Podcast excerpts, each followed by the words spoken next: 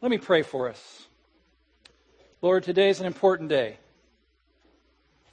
And we pray that you would have your way among us today. May we have eyes to see, ears to hear the truth that you have for us. Pray in Jesus' name. Amen. Well, we scrapped our original plan for the message for this weekend to tackle something that needs to be addressed. And I want to lead into that by talking with you for a few moments about the church that loves and embraces the gospel of Jesus Christ. What I hear people calling these days the gospel driven church. By the way, I'm a fan of the gospel driven church. I don't have it all figured out yet, how it all fleshes out, but keeping Jesus and his cross central to the life of our church. My reason for addressing this is going to become more apparent to you in just a few minutes.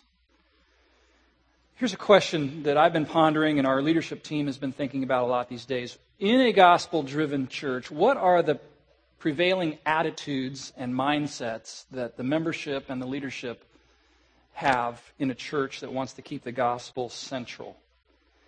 And I'll admit that I don't have a full grasp of the answer yet to that question, but a few things are becoming quite clear to me, and I scribbled some of them down the other day, and I want to share them with you. And I would say this first off, in a, in a church that wants to keep the gospel central, Jesus Christ is supreme. You say, well, that goes without saying. No, it doesn't. We need to say it. Jesus Christ, the Son of God, is to be esteemed and embraced and treasured above all else. He's to be our supreme treasure in all the world. He's worth it. He's worthy of it. Our uh, new School of Ministry, SOMA, has begun recently, and in a couple weeks, I'm going to be teaching a SOMA course titled Jesus Focused Ministry. And in that course, I intend to demonstrate that everything is ultimately all about Jesus Christ. The Bible, it's all about Jesus Christ, pointing to Him. The gospel is all about Jesus. Salvation is all about Jesus. God's grand plan of the ages is all about Jesus. It finds its consummation and culmination in Him, Jesus Christ. New Testament preaching was all about Jesus. The kingdom is all about Jesus. The church is all about Jesus.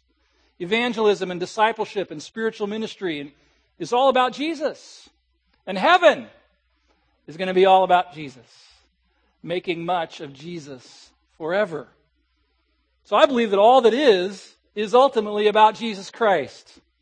And as a result, our lives as followers of Jesus are to be all about loving and serving and honoring and reflecting and glorifying Jesus Christ, the Son of God. That's why we sing about him every week.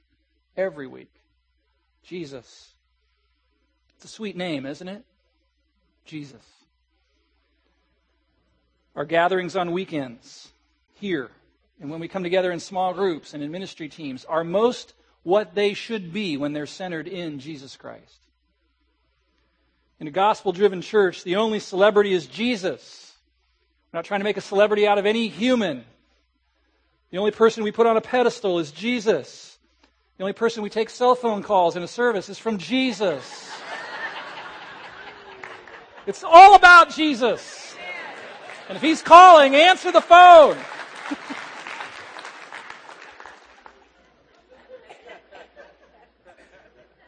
Was that Jesus, by the way? We're listening. We're listening. Gifted people in the church, and we have lots of gifted people in this church, understand and know that their gifts come from Jesus, and they are to use their gifts and talents to magnify and glorify Jesus and not really to draw attention to themselves. Paul wrote, Jesus is before all things, in him all things hold together. He's the head of the body, the church. He is the beginning, the firstborn from the dead, that in everything Jesus might be preeminent. And so I have a commitment, a commitment in a gospel driven church like this one that we keep Jesus front and center and that he is supreme among us. It's all about Jesus. The second mindset or attitude that I believe is prevailing in a, a gospel driven church is, is the cross. Jesus is supreme and the cross is central. That's why we have a cross, a big cross on the front of our building that you can see from a mile up McCutcheon Road. That's why we have a cross in this worship auditorium, front and center, so that we're reminded that the cross is to be central in our gatherings, in our meetings, in our teachings, in our conversations. There's a movement afoot in evangelicalism these days that wants to talk a lot about Jesus, but not as much about his cross. They want to talk about Jesus as our supreme example, and certainly he is our example for living and loving and doing good in the world. But you know, when you read the New Testament, the apostles' message had a unique focus on Jesus as Savior, Redeemer, the Lamb of God, his cross. 1 Corinthians 2 2, Paul wrote, I decided to know nothing among you except Jesus Christ and him crucified, his cross. He wrote in Galatians 6:14, "Far be it from me to boast except in the cross of our Lord Jesus Christ." Keeping the cross central Of course, 1 Corinthians 1.18 says, The word of the cross is foolishness to those who are perishing, but to us who are being saved, it is the power of God.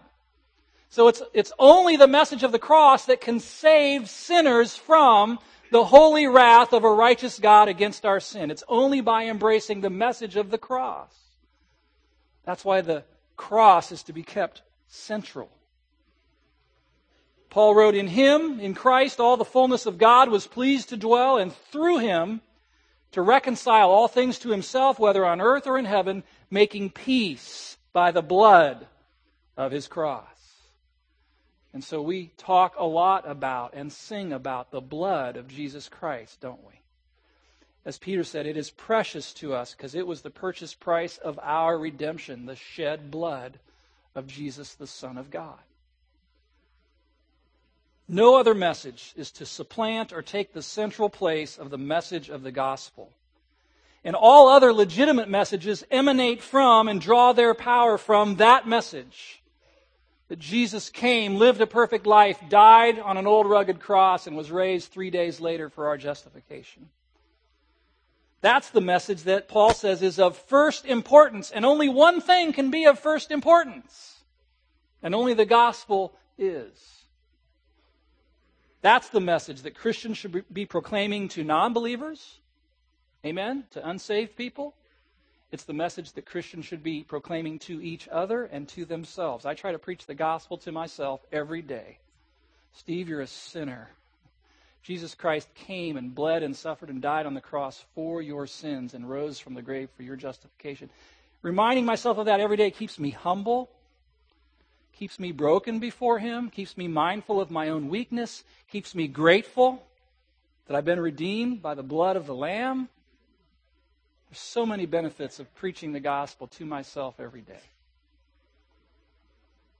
So, a church that's striving to be gospel driven works hard to keep the message of the cross central in its gatherings and in its meetings and conversations. That's one reason why we're encouraging our small groups beginning this fall to start participating in the Lord's table, communion, together in your small group, with your friends, with your partners there in your group, keeping the cross central. It's also why we'll be observing it here on weekends more often than, than we have in the past, to keep the cross central. Keep it in front of us. So, in a gospel driven church, Jesus is supreme and the cross is central, and then sin is taken seriously. In a gospel driven church, sin has to be taken seriously. Why? Because sin is what we've been saved from through the cross. This is what the angel said to Mary, right? Call his name Jesus, meaning Jehovah saves, for he shall save his people from their sins. Sin is what we've been saved from. That's why in a gospel driven church, we have to take sin seriously. When the first church came into being about 1980 years ago, the Lord sent a very clear message right at the outset that defined his view of deliberate sin in the lives of church members. Do you remember this? You can read about it in Acts chapter 5. There was a couple in the church, a married couple. Their names were Ananias and Sapphira. And they apparently, at a church gathering of some sort, had made a show of the fact that they had some property and they were going to sell it and take all the proceeds from that sale and give it to the church to distribute to those who were in need. But when the time came and the sale was completed, they reneged on that vow and they only brought a portion of the proceeds. Remember what happened? They got exposed and God killed them. Talk about church discipline. All through the New Testament, we see God calling his people to hate sin and love righteousness and live holy lives because of Jesus and because of the cross. Like in Philippians 1:27, where it says, "Only let your manner of life be worthy of the gospel of Jesus Christ." Or 2 Corinthians 7:1, where Paul wrote, "Since we have these promises, friends, these gospel promises, let us cleanse ourselves from every defilement of body and spirit, bringing holiness to completion in the fear of God. Or the great passage in Colossians 3. Listen. If you then have been raised with Christ, seek those things that are above, where Christ is seated at the right hand of God. Set your minds, your affections on things above, not on things on the earth. For you have died, and your life is hidden with Christ in God. And when Christ, who is your life, appears, you also will appear with him in glory. Therefore, put to death, kill, it says, what is earthly in you sexual immorality, impurity, passion, evil desire, and covetousness, which is idolatry. For on account of these, the wrath of God is coming. In these you too once walked when you were living in them in the old life in the BC days, but now you must put them all away anger, wrath, malice, slander, and obscene talk from your mouth. Do not lie to one another, seeing that you have put off the old self with its practices and have put on the new self, which, which is being renewed in knowledge after the image of its creator. And this is not just moralism. This is not just behaviorism. This is not just do better, try harder. This is a call to gospel shaped conduct to live our lives in a manner that's worthy of the gospel of Christ that we say we believe and embrace. To live out of those promises, those gospel promises, and to live in alignment with our new position, our high and lofty position in Christ, seated with Him in heavenly places. In a gospel driven church, we must take sin seriously. Sin in our own lives, sin in each other's lives, sin in our leaders' lives. Because of the gospel, we must let the Word of God shape our consciences so that we're alerted to potential dangers. We must learn to be sensitive to sin, sensitive to sin, and see how it caused God to crush His own Son on our behalf. We must learn to confess our sins and to confront each other with humility and, and in love.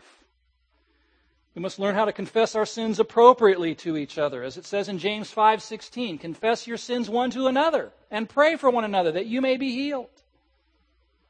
We must learn how to truly repent with godly sorrow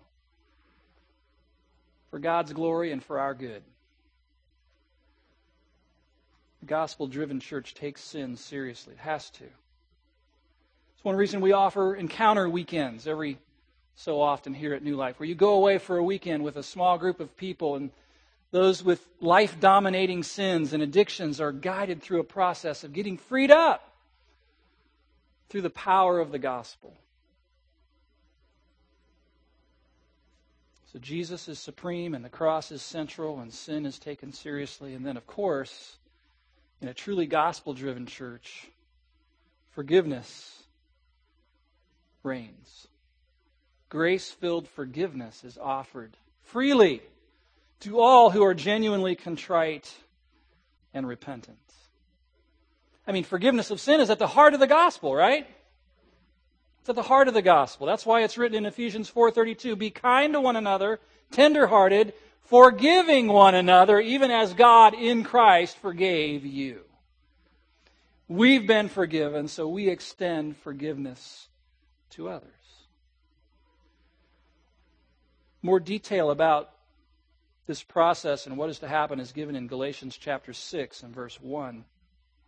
Perhaps you're familiar with this passage. It says this Brothers, if anyone is caught in any transgression, or it's another word for sin, You who are spiritual should restore him in a spirit of gentleness. Keep watch on yourself, lest you too be tempted. Bear one another's burdens, and so fulfill the law of Christ. For if anyone thinks he is something when he's nothing, he deceives himself. But let each one test his own work, and then his reason to boast will be in himself alone and not in his neighbor, comparing yourself with somebody else. For each one must carry his own load. Here in this passage, Paul tells us what should happen in a gospel driven church community when a fellow church member involved in a secret sin gets exposed tells us what should happen. Unfortunately, this is not what always does actually happen in church. What should happen is spelled out very clearly. A team of spiritual people should get involved in that person's life and begin a work of restoration, it says. Restore him. Restoration, not condemnation, not obliteration, but restoration. This presupposes that that sinful member has fully confessed and repented of their sin Restoration can't really happen until repentance has occurred, but once the offender has laid it all out on the table and has seen it for what it is and confessed it and turned away from it, then restoration can and should happen. It's interesting. It says, You who are spiritual should restore him gently. The word restore in the original is a very interesting word. It was used to speak of mending a net, like a fishing net that had a tear in it. To restore that net meant to mend it. It was also used of a, a limb that got fractured or broken, to reset the limb, to restore it. And so the idea of restoration is to bring healing and repair and alignment to a person's heart and to their relationships that got fractured by sin. Now it says that this process is so delicate and so fraught with its own set of temptations that it's only to be undertaken by spiritual people who are humble and gentle. Gentle enough to carefully handle raw emotions, and humble enough to know that if it weren't for the grace of God, it could be them.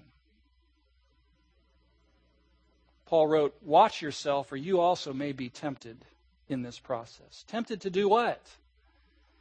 Tempted to be harsh and unloving and condemning with the sinning brother or sister? Tempted to feel superior and think that you're better than them and you would never do anything like that? Tempted to think that it could never happen to you? Watch yourself. Satan is lurking at the door, he said. So when someone in the body is caught in a sin, and has acknowledged and repented fully, we are called not to shoot them, not to gossip about them, not to kick them out the door, not to be secretly proud that we would never do such a thing, but to set in motion a process of restoration led by spiritual people who are keenly aware of their own frailty. And basically, what I get from this is that God will tell those spiritual people what to do. God Himself will guide them step by step throughout the process, which will probably look different for different people in different settings. And God will do this because He loves His own glory, and He loves the church, and He loves His people.